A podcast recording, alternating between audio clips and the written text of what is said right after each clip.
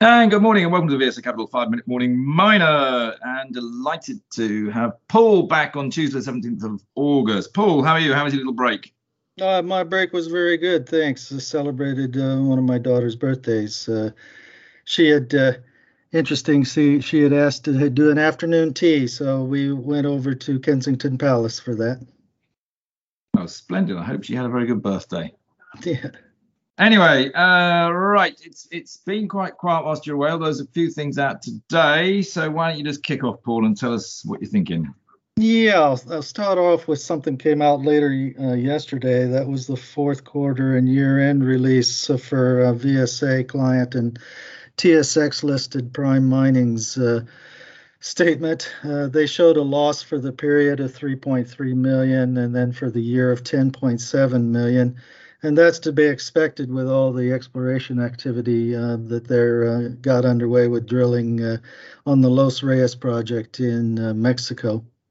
They did end up with 32 million cash at year end after successful fundraises, so they've got plenty of uh, working capital yet to work on, and drilling results are still coming through on a regular uh, basis here. They made their final payment uh, during the period uh, to uh, purchase the project from TSX listed Vista Gold, and they plan a, a new 30,000 uh, meter drill program to start in November after the rainy season. Okay. Um, we also, also some significant news out uh, from BHP today. Uh, they've announced that they are to merge their oil and gas assets with ASX uh, listed Woodside Petroleum, uh, essentially in a bulk up there. And, and yeah, Paul, we, we, discussed that yesterday. You missed out on that. We've done that. oh, I missed that one. Okay. Yeah, yeah. Come on, keep up with it, Paul. Why, why, don't we move on? Did you look at the Phoenix Copper interims today? Yes, I sure did. Uh, right. And with Phoenix uh, Copper, the uh, story there uh, is. Uh, well, they had interim. They actually made a profit. Yeah, it was the interim results statement that came out. 26 point and three quarter million raised during the period as well. They actually showed a small profit because of that uh, versus a loss last year. But the loss for the uh, consolidated group uh, was uh, at just $200,000. And again, they are also quite heavily exploring on that Empire Mine project in uh, uh, copper project in Idaho. They have completed a feasibility study there and looking uh, quite good. And they also announced that they just added some significant acreage to the um, land position during the period as well. The only bit that worries me there is the list of advisors is probably longer than the actual interim statement. As they seem to have just about everybody in the city working for them, which uh, I always find a slightly worrying sign personally.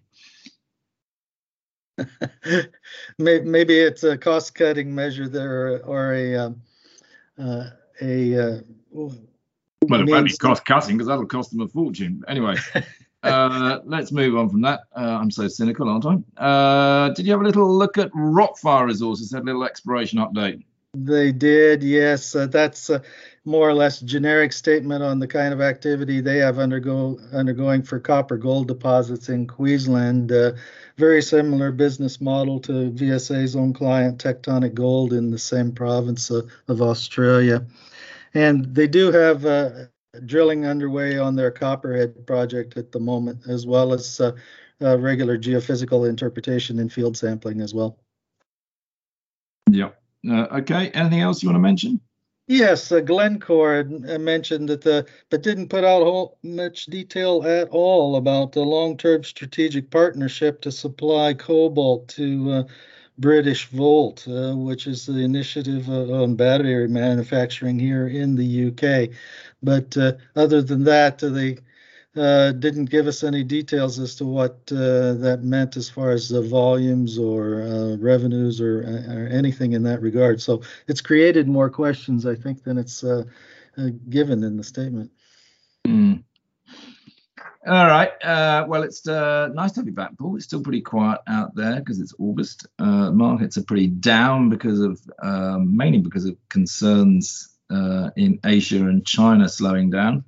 Um, although we just had some actually quite good unemployment uh, figures in the UK, but not enough to uh, bolster the market. On that note, we'll call it a day there we'll speak again tomorrow, Paul. Very good. See you then.